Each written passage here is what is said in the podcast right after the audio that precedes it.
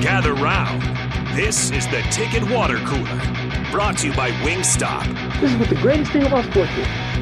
You play to win the game. Coming at you live in the heart of Lincoln, America. I said, hold up, wait a minute, something ain't right. On air and online at theticketfm.com. Here are your hosts, Jake Bakoven and Enrique Alvarez Clary. Hello, hello, hello, everybody. We got a little bit of an echo going on in our ear here. I think we're doing hmm. better now. Are we? I can't hear myself. There we go. Are we good now? We should be okay. Okay, I think we're good now. Hello, everybody.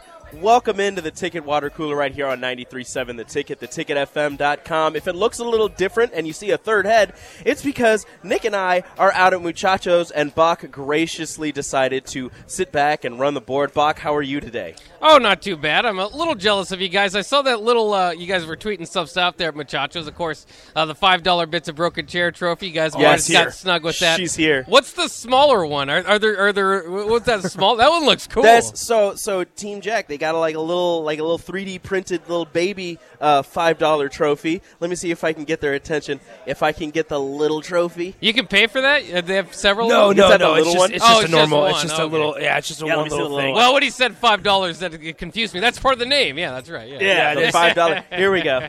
Here's Yes. our little our little baby, Now, that is a prized possession right there. That is cool. our tiny little baby trophy. Shout out to Team Jack. Shout out to the. Five dollar bits of broken chair. You're gonna bring us one? Oh my goodness! You are a oh, saint. How about that? You are a saint, and I love you. Thank you so much. But we are down here at Muchachos celebrating uh, a hopeful victory for Nebraska tomorrow against Minnesota, and they can regain the $5 Bits of Broken Chair trophy that has eluded them for many a year. We're down here at Muchachos. Nick is joining me, Bock back in the studio, and uh, we're having a blast down here. It's going to be great. We're filling it up. It's going to be fantastic. We do expect a visit from um, the coach's wife.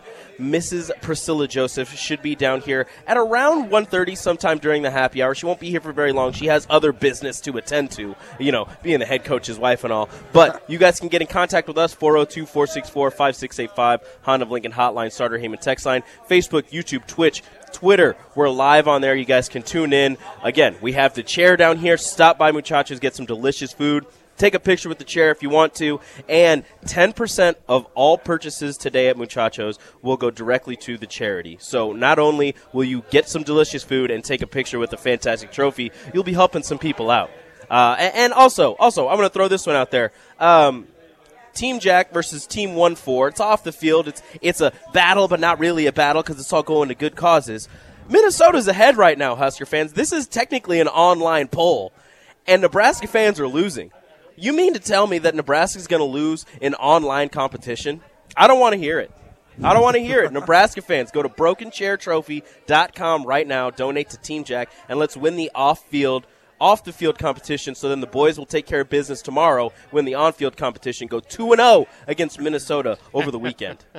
And they've they've already you know they put some pressure on us just to have a good show today because at their event they announced Chris Autman Bell is coming back for his seventh year. Do we have you know do we have some news about uh, I don't know who's our longest tenured Husker at this point? Uh, maybe being able to come back. I don't think so. I have no idea. I have no idea who the longest tenured Husker would be, but uh, I don't think anybody's coming back. So, uh, look, plenty of people go to school for seven years. Maybe they're doctors, but you know, plenty of people play football in college for seven years. It makes perfect sense. Well, and that's part of. I mean, that's Minnesota's deal. They've got a center, they've got a quarterback, they got a wide, you know, wide receiver Chris Autman Bell. They've got uh, Mohamed Ibrahim, obviously. All these guys coming back for their sixth year, um, and uh, and they've they've got to put a good team together. You know, I, I know people don't like PJ Fleck, but if you look over their numbers heading into this weekend, this, that you know, and, and people ask me why would I like PJ Fleck to coach at Nebraska? Maybe the shtick wouldn't work. Uh, maybe there's other coaches to choose from. But uh, again, I, it, it's a it's back to back weeks of Big Ten West personified. This is a team um, that wants to run the ball over 200 yards, limit you uh, in in the ground game as much as they can, limit you on defense as much as they can, eat up time of possession, uh, and it's a, a recipe that worked well against Nebraska, uh, and it always leaves you feeling like you were close too, right? I mean, twenty six to nine is not a close game. We go back to those moments. Oh, they could have done this. They could have done that. Yeah, that's kind of the pace of play these teams play. Is they they they really capitalize on your mistakes, um, and if you lose the turnover battle, you're going to be in trouble. And uh, so that's the challenge Nebraska has in front of them. Could be windy, could be snowy. Everything is lining up kind of. You know, Nebraska's got a backup quarterback potentially starting. Everything's lining up for Minnesota's pace of play. And if I'm Nebraska, I say embrace it. I, I, I think you have to, uh, in my mind, try to limit those turnovers. Maybe kind of learn from last week where you lost that turnover battle. Play a little bit uh, not to lose rather than to win. Maybe then that's not always the not always the best way. Sometimes you like to be aggressive in your approach, but uh, I just I don't know if Nebraska is, is is built like that. I don't know if they're built to take down Minnesota at doing what they do best, but I think it might give them their best shot. Uh, what what what what uh, way would you enter this game? Would you be more aggressive or would you be more reserved, like I'm thinking? Well, if you've got your quarterback going, if Casey Thompson is able to go, I say don't change what what what wasn't broken. Uh, get out there, sling the ball around the field. But I do believe that if you that I do believe that you need to get Anthony Grant more involved in this game because, as you said, Minnesota's going to ground and pound. They're going to they're going to you know try to run it down your throat and, and hold on to the ball for the an extended period of time. So if Nebraska is able to, and I'm not saying to hold on to the ball forever, but if you're able to hold on to the ball for a little bit longer and, and keep them on the sideline for a little bit, I don't know how explosive they are without Chris Autman Bell or how you know good their offense can be without. Um, um, just going down the field methodically and slowly and, and plotting. But if you can hold on to the ball for a little bit, get some scores because you're going to need touchdowns, not field goals, to win this game. I think that it, it should work out in Nebraska's favor to, to be able to continue to do what they do, but also, you know, maybe play a little bit of Minnesota's game. Maybe slow it down a little bit. Again, get get, get Anthony Grant involved because as you've seen before, he when he gets involved and he, he puts up yards, it's it's going to be a problem for opposing defenses once he gets going.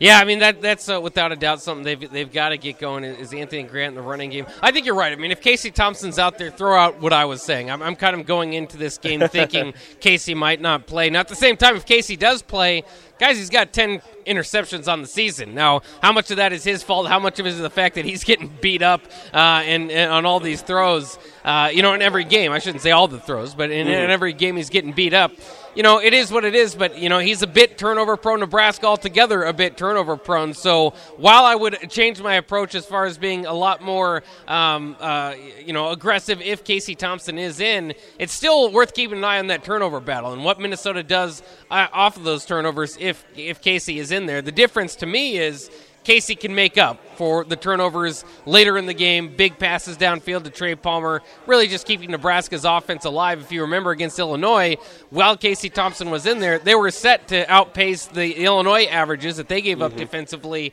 by a long shot. You yeah, know, in the first half. Say. Yeah, that's what I was going to say. When Casey Thompson was in the game, that number one, that vaunted number one uh, defense was kind of getting picked apart a little bit. Now they weren't they weren't uh, scoring at a high rate, but they were able to drive down the field. I mean, that first drive, Casey Thompson and the offense was able to do pretty much whatever they wanted until he threw that that uh, interception on the uh, on the sideline, uh, trying to go to Trey Palmer cutting out. Uh, maybe threw it a little bit early for him uh, coming out of his break, but up until that moment, the offense was doing what they wanted. Even after that, the offense was kind of moving, uh, going along. Um, so they were outpacing that Illinois defense. So I, I, think this Minnesota defense they're not as they're not as good as the Illinois defense. They're they're ranked a little bit lower. They're still a very highly ranked defense, and it's somebody it's a, it's a team that you have to watch out for. But if if that first half, first quarter and a half. Uh, with Casey Thompson is anything uh, to, to look at, then you might want to think that the offense is is has a little bit more in the tank that they've shown uh, this season. Now, he isn't going to be 100% more than likely, but that's something that you can counteract by getting Anthony Grant more involved and running the ball more. Yeah, yeah, I, I agree. And if you're looking at, uh, you know, kind of uh, another key to this game, I think it's going to be third downs. You look at the, them, uh, Minnesota, that is as one of the best third down teams offensively and defensively in the nation. In fact, number one on third down conversions. That speaks to their first downs, you know, kind of the second downs. They're not a heavy passing team, uh, but they set them up for third and short. You kind of know what's coming, and they're going to get it more often than not with that big offensive line. Remember, they had to replace a lot of those guys from last year, but the replacements are just as big. I mean, mean, They're they- doing re- they're they- doing really well. Yeah, they've got some big guys up there, led by uh, one of the nation's best centers. Uh, their third down defense. Just as good, number two nationally in stopping, uh, you know, opposing teams. Nebraska's third down offense, um, you know, probably could be better. It's, it's you know, it's, it's right there mid range in, in the country, but uh, it's it's certainly going to be interesting, especially, um, you know, that quarterback battle if if Casey doesn't go, how much is it going to? Are we going to see of Chuba Purdy? How much are we going to see of Logan Smothers? Um, you know, they went with Logan for a possession and then kind of wrote it out with Chuba Purdy. Was that more a Mark? You know, Purdy more linked to Mark Whipple? Was that more of a Whipple decision? How much does Mickey Joseph have to control Whipple? I mean, he's going to have to do that when he if he does get the head coaching job ultimately, whether it's Whipple or his other uh, you know coordinators that he'll have. Um, Yep. So just a lot to, to kind of uh, you know run through this game here, which might not be all that exciting if you, you like offense, if you like passing the ball all over the yard. It's going to be snow. It's going to be an ugly Big Ten battle, and uh, I don't I don't think it should be any other way with the five dollar bits of broken chair trophy on the line. With this trophy on the line, I don't care what happens. I just hope Nebraska can finally bring it home. But so, on top of everything that's happening right now, Team Jack has graciously donated 10 pairs, 10 pairs of tickets for people to go to tomorrow's game. Oh. And you know what? I've got some questions to ask. I've got I've got five questions that I'm going to ask to the people here because we're going to give them out here and on the text line. But I've got a question for the text line before we do uh, end up heading to break. I want the text line to answer this one. So, who is the leading passer in this trophy series history? Just in the series of the trophy, so from 2014 to, to today, between both teams, who is the leading passer in this series history? Wow, that's uh, that's interesting. I think Tanner Morgan's been around a while. That might be my guess, but we'll see. We'll see who it is. I don't want to give it away. Uh, maybe Mitch Leidner uh, really lit it up a few times. Tommy Armstrong probably played in a few games. I'm Tommy giving some Armstrong ideas played in a couple. there. Yeah, so uh, and it looks like we've got Tyler on the text line. Our first winner, it is Tanner Morgan. it is Tanner Morgan. Tanner Morgan has 732 passing yards in this series history, and he has another game to go. and, and he only averages like 113 per game, uh, but he's just been here. No, I'm not saying 100. That's I made up that stat, but it feels like that.